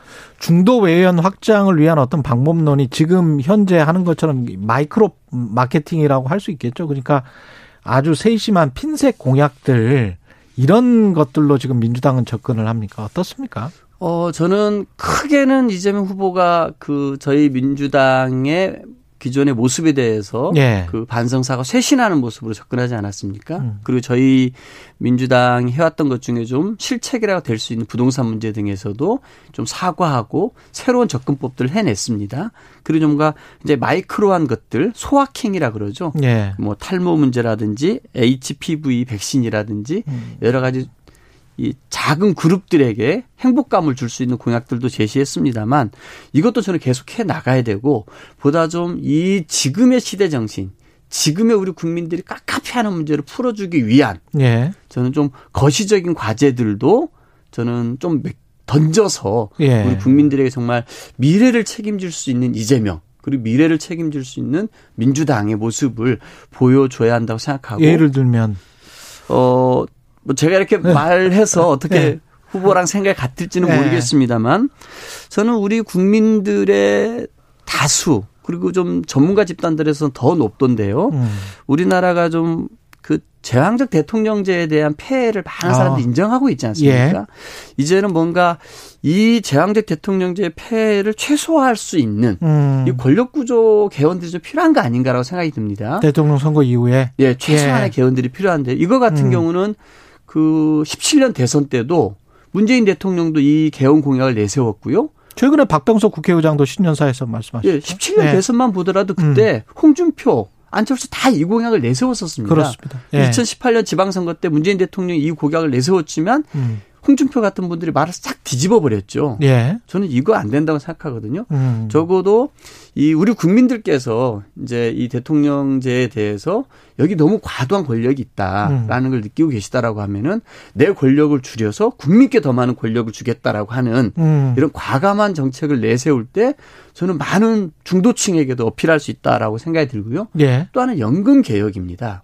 연금 개혁. 많은 젊은이들 같은 경우는 나도 연금을 붓는데 내 노후 내 노후는 책임질 수 있을까 이런 분들 불안해하는 거 아니겠습니까? 그렇습니다. 예. 저는 이런 부분들에 관해서 과감하게 소상하게 알리고 정직하게. 정직하게 알리고 이런 부분들을 정말 대통령 임기 내에 해결해 내서 음. 국민 여러분들과 사회적 합의를 통해서 개혁해내겠다는 걸 보여줄 때 저는 정말 국가의 미래를 책임지는 음. 대통령의 모습이 저는 나온다고 생각하고요. 예. 또 하나는 이재명 후보가 전국민 소득보험도 얘기를 했지 않습니까? 예. 저는 그런 의미에서 새로운 복지국가의 상들을 한번 국민들에게 제시하고 음. 이런 문제를 하기 위해서는 세금도 많이 필요합니다. 예. 이런 문제 여러분들 앞에 제가 저의 인기에 영화 그 연연하지 않고 다 말씀드리고 음. 함께 대한민국의 미래를 위해서 이런 문제를 정말 임기 내에 여러분들과 함께 소상히 밝혀서 정말 대한민국 국민 누구라도 정말 어려움에 처했을 때는 국가가 책임지는 음. 그런 상을 제시하겠다. 저는 이런 거시적인 과제들을 제시할 때 저는 저는 이재명 후보에게 예. 더 많은 사람들이 민- 믿고 그리고 그 민생을 맡길 수, 믿- 맡길 수 있는 유능한 후보의 모습을 줄 수 있다고 생각합니다. 또 예. 하나는요. 이 성장과 먹거리에 대해서 많은 국민들도 생각하고 있지 않습니까?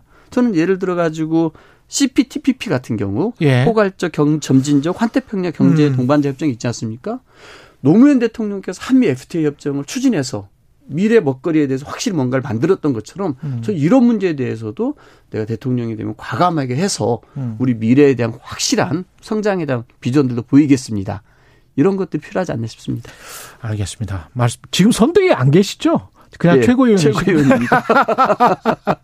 알겠습니다. 말씀 감사하고요. 강병원의 정치 백신 더불어민주당 강병원 위원이었습니다. 고맙습니다. 감사합니다. 오늘 하루 이슈의 중심. 당신의 아침을 책임지는 직격 인터뷰. 여러분은 지금 KBS 1라디오 최경영의 최강 시사와 함께하고 계십니다.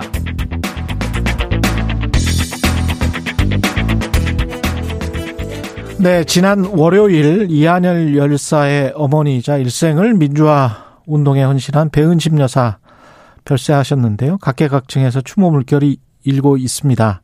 한동권 이한열 기념사업회 이사장님 전화로 연결돼 있네요. 안녕하세요. 예, 안녕하세요. 예. 오늘 오전이 발인입니다. 배은심 여사. 예, 그렇습니다. 예, 예. 10시 반입니다. 지금 광주에 그러면 계시겠네요.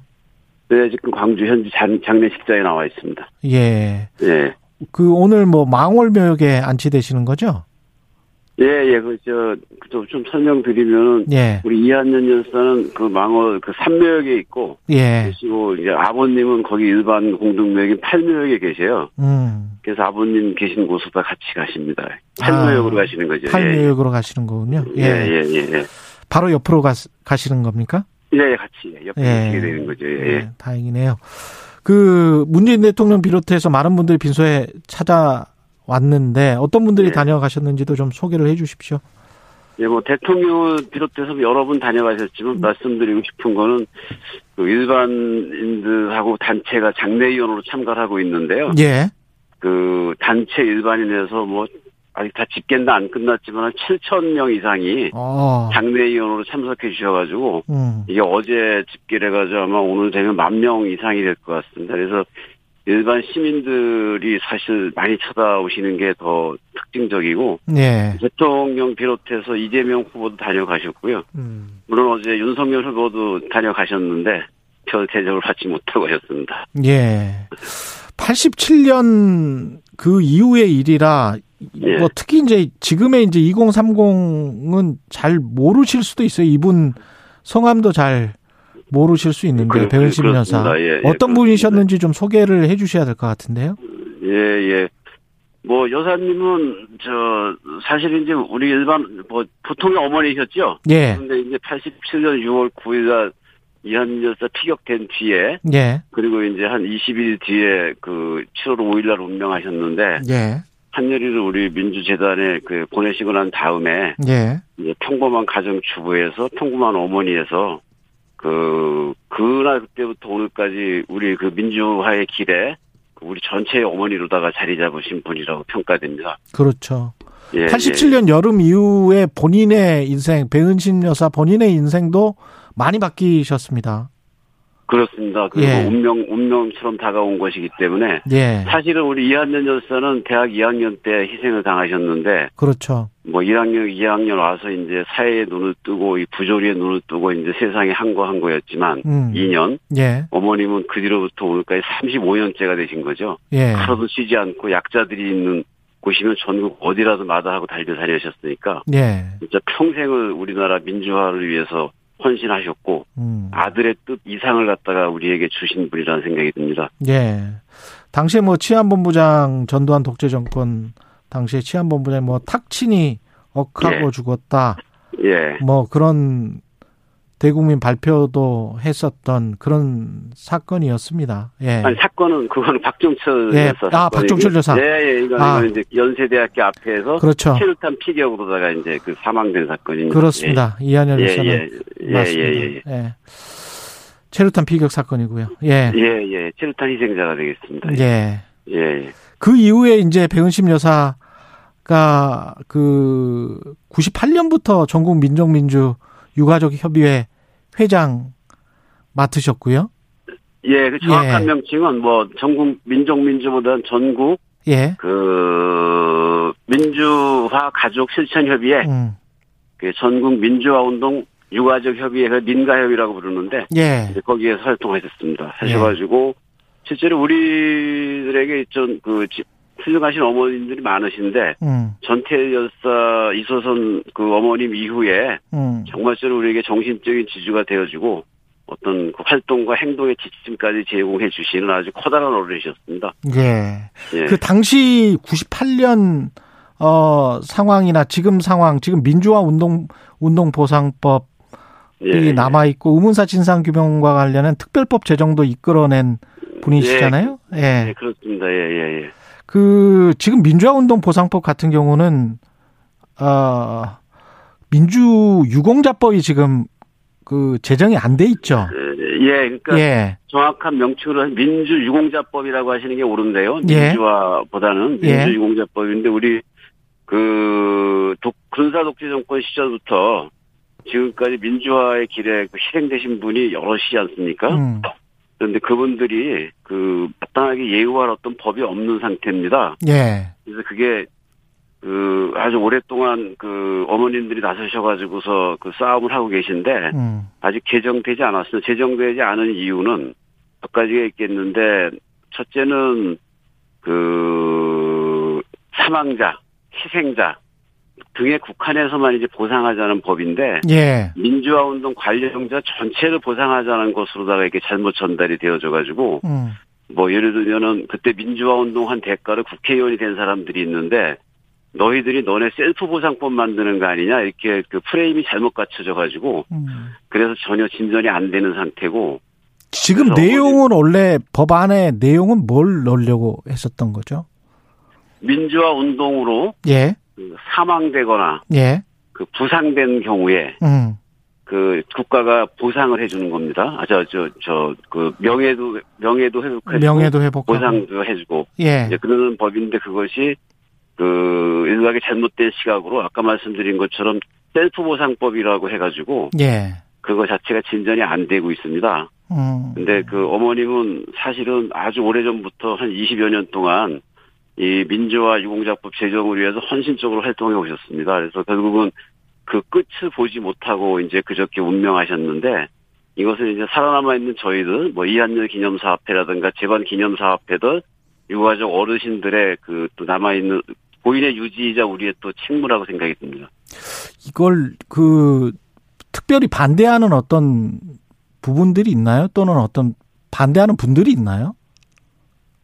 뭐 요번 저 최근도 이 법안을 갖다가 저 상정하는 거에 대해서 국회 여러 가지 작업을 하지만 예. 그 국민의힘 같은 경우는 아예 그 접수를 안 해주고 만나주질 않습니다. 이쪽 이쪽 우리를 갖다가 아, 어, 그래요. 만나주지 않고 어머니가 예. 뭐 최근에도 그 국회 그 여- 야당 쪽을 만나가지고서 좀 우리의 의견을 전달하자 근데 아예 만나주질 않고 접수를 갖질 않아가지고 예. 그냥 돌아서는 이런 그 아주 황당한 경우도 있습니다. 이게 뭐 무리하다라고 생각해서 그러는 건가요?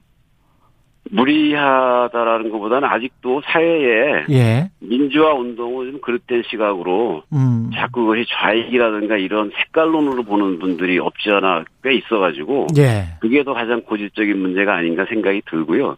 그리고 그렇죠. 또 물론 이쪽 예. 진영에서도 민주화 운동 유공자라는 범위를 너무 막연하게 그 아주 모든 사 모든 민주화 운동에 관련된 사람으로 하자라는 의견도 내부에 있었고 음. 철저하게 제한하자는 의견도 있어서 그거 자체의 어떤 의견 차이도 있었던 것 자체가 지연의 요소기도 했는데 예. 그 부분은 많은 논의를 거쳐가지고서 철저하게 그 자격, 희생자, 음. 사망자 요 부분에 이제 국한하는 걸로다가 저 합의가 도출됐기 때문에 예. 내부의 의견 차이의 문제는 해결됐다고 보여지고요. 음. 이제 결국은 이것이 입법이잖아요. 예. 입법이기 때문에 그 지금 민주당에서는 저희 그 우원식 의원이 안을 발의한 게 있는데 음. 그 범위를 최대한 저- 최대한 엄격하게 해놨기 때문에 그 야당만 동의한다라면은 언제든지 그 개정될 수 있는 상태에 와 있습니다. 예. 예, 예. 역사를 제대로 아는 측면, 교육이라는 측면에서도 좋을 것 같고요. 저, 저처럼 또, 저 같은 사람도 바보 같은 실수를 방금 했으니까요. 아이가 괜찮아. 그러니까 아마 이게 예. 그 사실은 우리가 87년도 이후에 어떤 제도적 민주주의는 그 어떤 면에서 남이 부러워할 정도로다가 와 있잖아요. 예. 이제 그러면 그 안에 좀 부족했던 하나하나를 갖다 디테일을 갖춰 나가야 되는 음. 과정인데 예. 그 그런 과정에서의 아직까지 진통이 알겠습니다. 많이 있다고 생각이 듭니다. 예. 사실은- 이한열 기념사업회 이사장님이었습니다. 고맙습니다. 예, 감사합니다.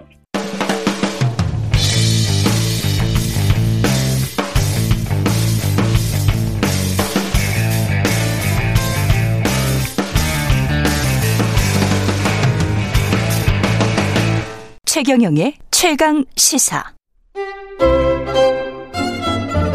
최강 시사. 김호기의 사회학 카페.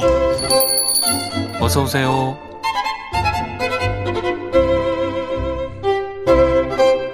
네, 뉴스의 이면에 있는 흐름과 우리 사회의 큰 담론에 대해 이야기해보는 시간, 김호기의 사회학 카페, 연세대학교 사회학과 김호기 교수님 나와 계십니다. 안녕하십니까. 예, 안녕하세요.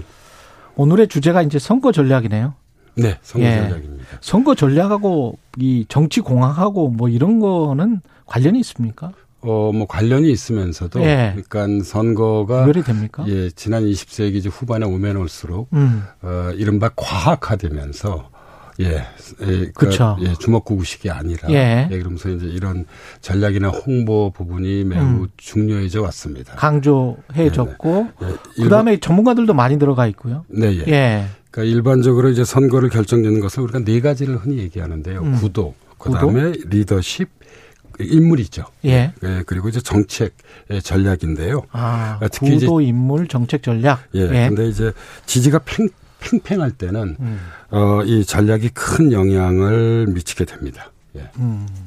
지금 현재는 전략이 굉장히 중요한 시점이겠네요. 예, 그렇죠. 예. 왜냐하면 어, 이 특히 이제 이번 대선의 경우에서는 뭐 어느 한 특정 후보에게 기울어져 있다기보다는 그렇죠. 예, 지금 팽팽하게 이제 진행되고 있고요. 예. 어, 더욱이 뭐 예상되는 어떤 그런 이슈들, 뭐 음. 이제 이루어질지 이루어지지 않을지 뭐 판단하기는 어렵지만 이제 단일화 같은 이슈가 있어서요. 예. 예, 전략이 매우 중요한 그런 시점입니다. 근데 정책이랑 전략이랑 좀 구분하기가 힘든 게 무슨 소확행 정책이기도 하고 소확행 전략이기도 하고 뭐 심쿵 전략, 정책이기도 하고 어떻게 구별해야 되는 거예요? 이거는? 정책과 전략이 결합된 형태로 볼 수 있을 것 예. 같습니다. 예. 예, 선거 전략이란 이제 기본적으로 지지를 극대화하는 것인데요. 음. 오늘날 이 유권자 지형이 매우 복잡합니다. 예, 예. 그래서 이제 뭐 이념, 계층, 세대, 지역, 젠더, 직업 등 아주 복합 구조를 이루고 있기 때문에요.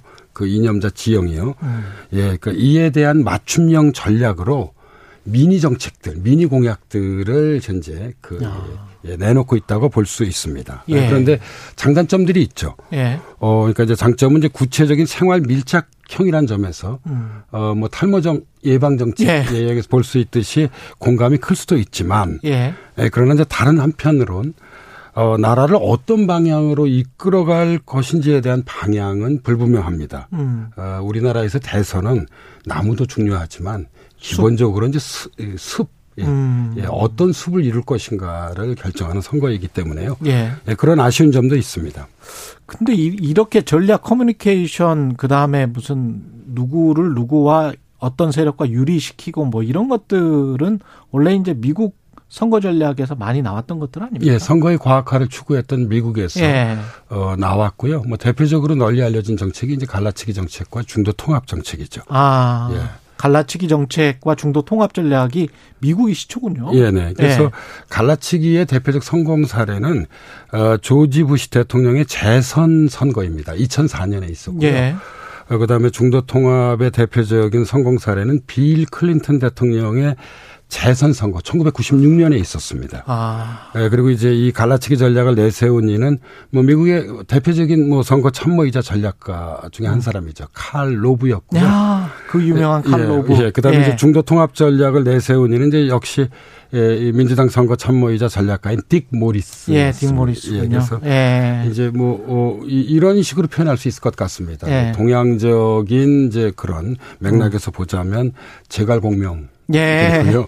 서양적인 맥락에서 보면 마키아벨리스트들이 아. 이들에게 이제 승리가 가장 중요하기 때문에요. 예, 네. 이걸 그러면 그대로 우리도 받아와서 비슷하게 지금 써먹고 있는 겁니까? 어, 그런 셈이죠. 예. 네. 그래서 일반적으로는 이제 선거 초반에는 갈라치기를 많이 합니다. 음. 어, 이제 특히 이제 어, 이, 이 개별 정당에서 후보를 결정해야 되잖아요. 예. 그리고 해서 이제 자기 지지 그룹들을 이제 극대화시키는 갈라치기 전략을 많이 쓰고 음. 그다음에 이제 선거가 종반에 가까우면 갈수록 누가 중도의 표심을 더 많이 가져오느냐의 어떤 그런 중도 통합 전략이 그 강조되고 있습니다. 그렇군요. 이것이 이제 일반적인 어떤 그런 선거의 풍경이라고 할 수 있겠습니다. 이렇게 해서 성공을 했습니까? 미국에서도?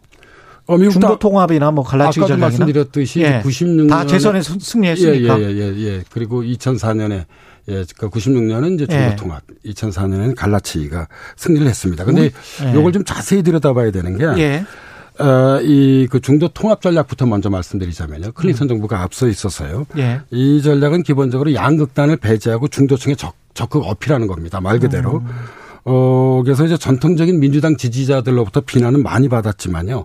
여기엔 고도의 정치적 계산이 깔려 있습니다. 그러니까 중도 통합을 앞세운다고 해서 민주당 지지자들이 공화당 후보에게 표를 던지지 않을 거라는 그런 계산이 깔려져 어, 있고요. 예. 어, 반면에 이제 공화당이 갈라치기를 적극적으로 내세웠던 이유는 어, 여, 여기에도 이제 정치적 계산이 깔려 있습니다. 그 뭐냐면 미국에서는 공화당 지지, 저 민주당 지지자들보다도 공화당 예. 지지자들이 당에 대한 또 후보에 대한 충성도와 결집도가 높습니다. 음. 예, 그래서 갈라치기를 해서 이들을 투표장에 더 많이 나오게 하려는 전략이었습니다. 예. 그래서 이제 이런 어떤 미국 내에서도 음. 어, 그런 이제 이 좀 미세한 차이들이 있죠. 그때 또그 예. 상황의 그 시점을 파악을 해봐야 되겠군요. 예, 예, 선거 전략가들이. 그러면 지금 현재 우리나라 상황 같은 경우는 윤석열 후보가 가령 여성가족부 폐지를 언급한다. 이거는 일종의 갈라치기 전략. 뭐 전형적인 이 20대 남성들과 관심의 지지를 얻겠다는 예. 젠더 갈라치기 정책이라고 볼 수 있습니다. 음. 이제 문제는 있는 거죠. 예. 왜냐하면 20대 남성들의 환심을 얻었을진 몰라도 음. 20대 여성은 물론 전체 유권자들에게 긍정적인 영향을 미친 것으로 보이지는 않습니다.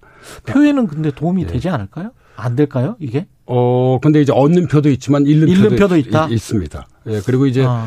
뭐 저는 이제 기본적으로 학생들을 가르치는 선생이기 때문에 예. 제가 한 말씀 더 한다면 그 무엇보다 문제인 것은 예. 어떤 전략이라 하더라도 그 전략이 국가의 전체적인 발전 방향 속에 놓여져 있어야만 합니다. 음. 그러니까 이제 20대 아까 말씀하신 비전. 예, 20대 예. 남성들은 역차별을 느낄지 모르겠지만 음. 우리 사회에서 성평등은 여전히 미연의 과제이죠. 아. 예, 그래서 여성가족부를 만든 것이고요. 예. 호주제 철폐와 어, 고용 평등 등 업적이 결코 작지 않습니다. 음. 예. 그 예. 그래서 이 그 국정을 주도할 대통령의 에, 입후보한 인물이 음. 이런 어떤 그런 이 이제 현실을 고려하지 않고 예. 이그 특정 집단의 지지를 더 많이 얻기 위해서 음. 갈라치기를 하는 것은 적어도 사회학자인 제가 보기에 적절치는 않다고 음. 생각합니다. 그럼 반대로 여성표를 뭐랄까요? 여성표를 그 얻기 위해서 갈라치기 전략을 구사 만약에 한다면 어떤 후보가 그거는 문제 어떻게 생각하세요? 그런 경우에는? 이제 그것도 이제 자실고 예. 어, 내용과 그런 상황에 따라 좀 자, 자세히 좀 봐야 예, 된다. 봐야 될 거라고 생각합니다. 예를 예. 들어 여전히 우리 사회에서 음. 어, 이 양성평등은 좀 이렇게 미안의 과제이고요. 음. 다른 나라들하고 비교해 봐도 음. 어, 여성들의 사회적 지위는 낮습니다. 예. 명백하게 지금 성차별이 존재하는 것이죠. 예. 임금 아까 뭐 임금 같은 경우도 특히 그렇긴 하죠. 우리나라뿐만 아니라 육아도 어, 예, 다 부담하고 예. 한국, 예. 일본, 중국 이 동아시아 국가들은 음. 어, 이 유럽과 미국에 비해서 어, 사실 이, 이, 그 여성들의 평등 지수가 낮은 편입니다. 예. 그렇죠. 예, 유리천장도 여전히 예, 존재하고 그래서 뭐 각 분야마다 예, 이런 어떤 뭐 성평등을 정책으로 제시한다고 해서 예. 이거를 또 여성표를 얻기 위한 뭐 가- 아, 이른바 또 또 다른 젠더 갈라치기 정책이다라고 비난할 수가 예, 없다. 평가하기는 좀 쉽지 않습니다. 그래서 왜냐하면 그거는 숲을 보는 정책이기 그렇죠. 때문에 그, 그 구체적인 좀 내용을 예. 면밀하게 좀 검토해야 한다고 생각합니다. 다른 후보들 같은 경우 이재명 후보나 국민의당 안철수 후보는 어떻습니까? 예, 뭐 제가 보면 모두 다 현재 예. 아주 그 20대 남성과 여성 사이의 젠더 갈등이 좀 예. 우리나라의 경우에는 상당히 심각한 상태. 심각하죠. 예, 그래서 예. 대단히 조심하는 것 같습니다. 어, 어. 예를 들어 보자면 예. 이재명 후보는 페미 성향의 채널이라는 유튜브 방송에 출연을 둘러싸고 어, 사실 오락가락한 모습도 보이기도 했습니다. 예. 예. 그래서 어 처음에는 이제 유튜브 채널 시리얼에 출연하기로 했는데요. 안 예. 예, 남쪽 예. 커뮤니티에서 왜 페미 채널에 나가느냐라고 이제 항의하니까 결국 출연을 취소했습니다.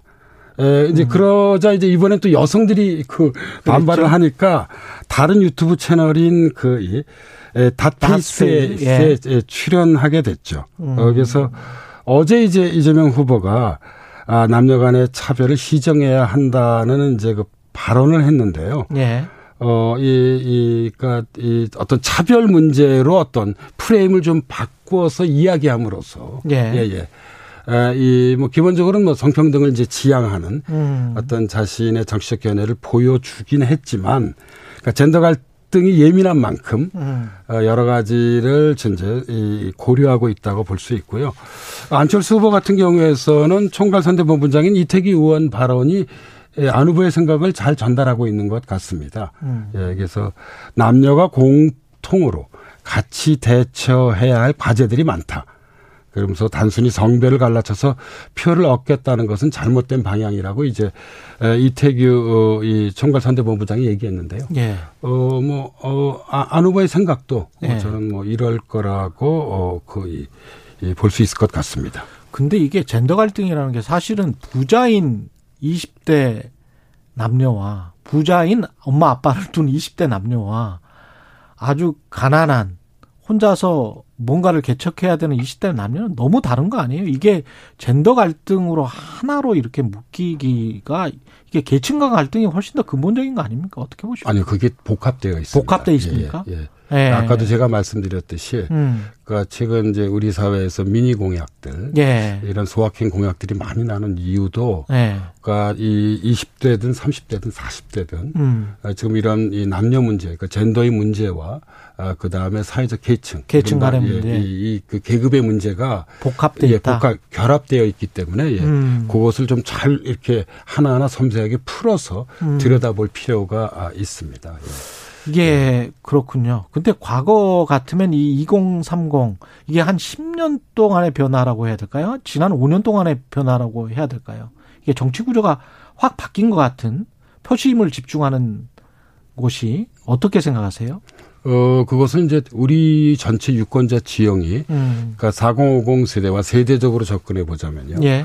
어, 그 다음에 6070 세대 예. 음. 사이에서의 어떤 그런 이념적 성향은 분명합니다. 아. 그런데 이제 2030 세대의 이념적 성향은 그렇게 4050 세대나 6070 세대만큼 확고하지 않기 때문에 아. 실제로 2030 세대가 아, 이, 이, 이 른바, 음. 아, 이 캐스팅 보토로서의 역할을 좀 하게 되어 있, 있습니다. 그렇죠. 이러다 보니까 네. 아까 제가 말씀드렸던 이제 음. 어떤 중도 통합 전략으로서 음. 2030 세대에 대해서 어, 뭐, 여러 후보들이 큰 관심을 보인다고 할 수 있습니다. 지금 왜냐하면 상황에서는 뭐 전략을 예. 강조할 수밖에 없을 예, 거는 그러니까 같은데. 세대적 관점에서 보면 예. 이 세대에서 어떤 후보가 더 많은 지지를 얻느냐는 예. 선거 승리로 가는 이제 지름길이기 때문에 그렇습니다. 근데 아까 말씀하시는 대로 너무 전략 만 강조를 하다 보면 숲도 안 보이고 비전도 안 보일 수 있는 거 아닙니까? 그러니까 국민 전, 이 전체는 저는 예. 이런 뭐 개별 전략보다도 오히려 음.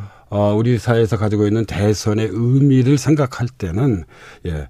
개별 후보들이 꿈꾸는 나라에 대한 이야기를 듣고 싶어 할 거라고 생각합니다. 음, 어떤 나라를 예. 만들고 싶은 예를 들어 건가? 어, 이재명 후보가 꿈꾸는 나라는 어떤 나라인지, 예. 윤석열 후보가 꿈꾸는 나라는 어떤 나라인지, 안철수 후보가 꿈꾸는 나라는 어떤 나라인지에 대해서 듣고 싶어 하는데, 뭐 본인들은 이제까지 뭐 얘기를 많이 해왔다고 할지 몰라도 음, 적어도 국민의 한 사람인 제가 보기에는 확 안 들어오는. 예, 확 안 잡히는 거죠. 예. 예, 그래서 정말 이 사람들이 꿈꾸는 나라가 어떤 나라인지 예. 좀 그런 전체적인 뭐 비전, 시대 정신 예. 이런 모습들이 저는 전략보다도 더 중요하다고 생각을 좀 하고 있습니다. 예. 뭐 투표까지 2개월도 채 안 남았는데 어떻게 전망 전망이 가능할까요? 남아 있는 이슈는 저는 단일화, TV 토론, 예. 예, 그리고 어, 이제 새로운 예, 이그 인물 영입, 예, 그리고 예기치 못한 돌발 사건.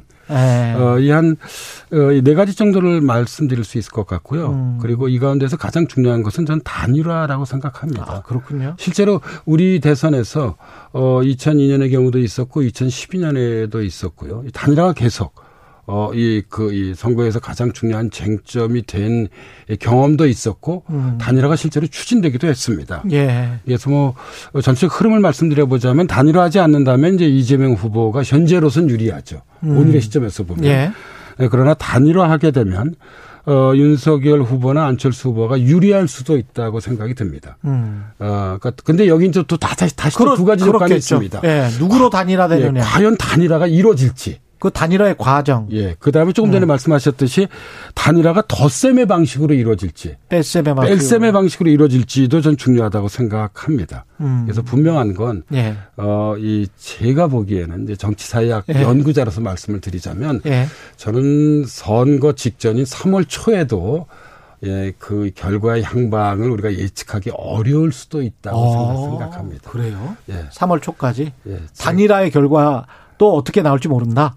예, 그러니까 단일화 된다 하더라도 단일화 된다고 하더- 하더라도, 예, 예. 예, 저는 예. 뭐 예측하기 어려울 거라고 생각 합니다. 제가 1월 2일 날 예. KBS 어 1TV 예. 일요진단 시사 라이브에 토론을 하러 나갔습니다. 예. 그때 이제 참여했던 강원택 교수나 예, 예, 예. 박성민 평론가나 예. 윤희용 평론가 역시 예. 모두 다 그런 얘기를 하더라고요. 선거 며칠 전까지 이번 대선은 예측하기 대단히 어려울 거라고 저희 네 사람들이 뭐 의견을 같이 했습니다. 드라마네. 예.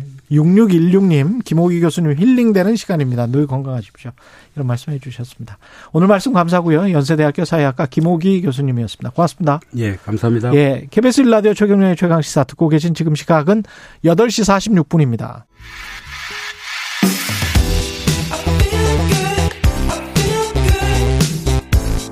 세상에 이익이 되는 방송 최경영의 최강 시사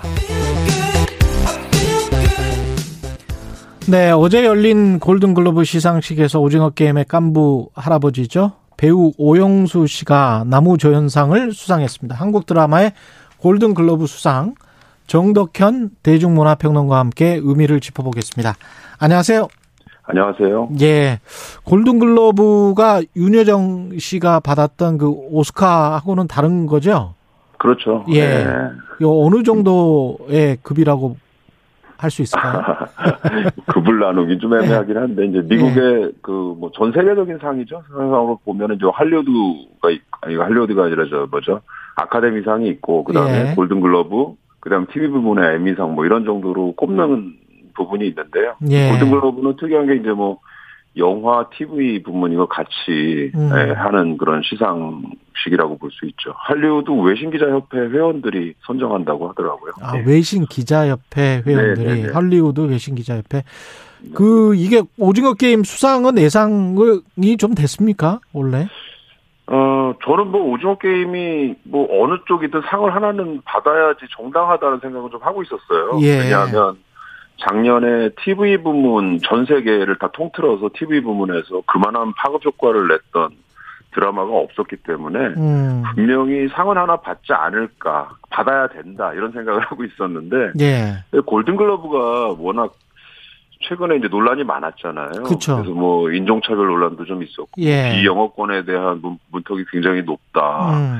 작년에 미나리가 그 사실은 윤여정 선생님이 nominate 되, 되고 당연히 상을 받을 거라고 생각했는데 nominate 잘 안 돼가지고 사실은 많이 얘기들도 많이 나오고 그랬었잖아요. 예. 그래서 그래서 이게 좀 헷갈렸어요. 받- 이게 당연히 받아야 되는데 못 받는 거 아닌가. 음. 네, 그나마 이제 좀 다행스럽게 좀 받긴 예. 받았다라는 생각은 좀 들고요. 예. 아쉬운 건 작품상 정도 좀 받았어야 되는 거 아닌가 생각이 들거든요. 예. 네. 근데 나무 조연상이었습니다. 예. 네, 맞습니다. 근데 나무 조연상을 수상한 그래도 나름대로 의의는 있는 것이죠. 오영수 씨 개인에게뿐만이 어, 아니고. 그럼요. 예. 굉장히 큰 의미가 있고요. 예. 어, 이게 사실 우리는 골든글러브에서 상을 받았다는 것 자체가 일단 굉장히 큰 거라고 좀 볼 수 있어요. 한국 배우 최초입니까 이게? 예, 골든글- 그렇습니다. 아. 그래서 사실은 한국계 배우는 받은 적이 있죠. 뭐 우리가 잘 알고 있는 샌드라오 같은 경우가 아, 그런 샌드라오. 인물인데, 예. 예, 그레이 아나토미나 막 킬링 음. 이브로 많이 아주 익숙하실 거예요. 음. 근데 한국인 배우가 상을 받은 거는 처음이고요. 예. 뭐 영화는 외국어 영화상으로 기생충 미나리가 받았지만 드라마 음. 부문에서 받은 거는 좀 거의 처음이라고 봐야 되겠죠. 예. 나무 주, 그, 근데 아까 이제 그 이번 골든글로브도 굉장히 논란이 많았다 이, 이 말씀을 하셨는데 어떤 흑인 네. 영화들이랄지 이런 것들 꼭 노미네이트가 돼야 되는 건데 안 된 것들이 있었는가 네. 보죠? 그러니까 사실은 이게 그, 그, 이 원래부터 예전부터 이제 이 영화 그 비영어권에 대한 차별이 예. 있었다라는 게 좀 많이 나왔던 얘기들이고요. 예.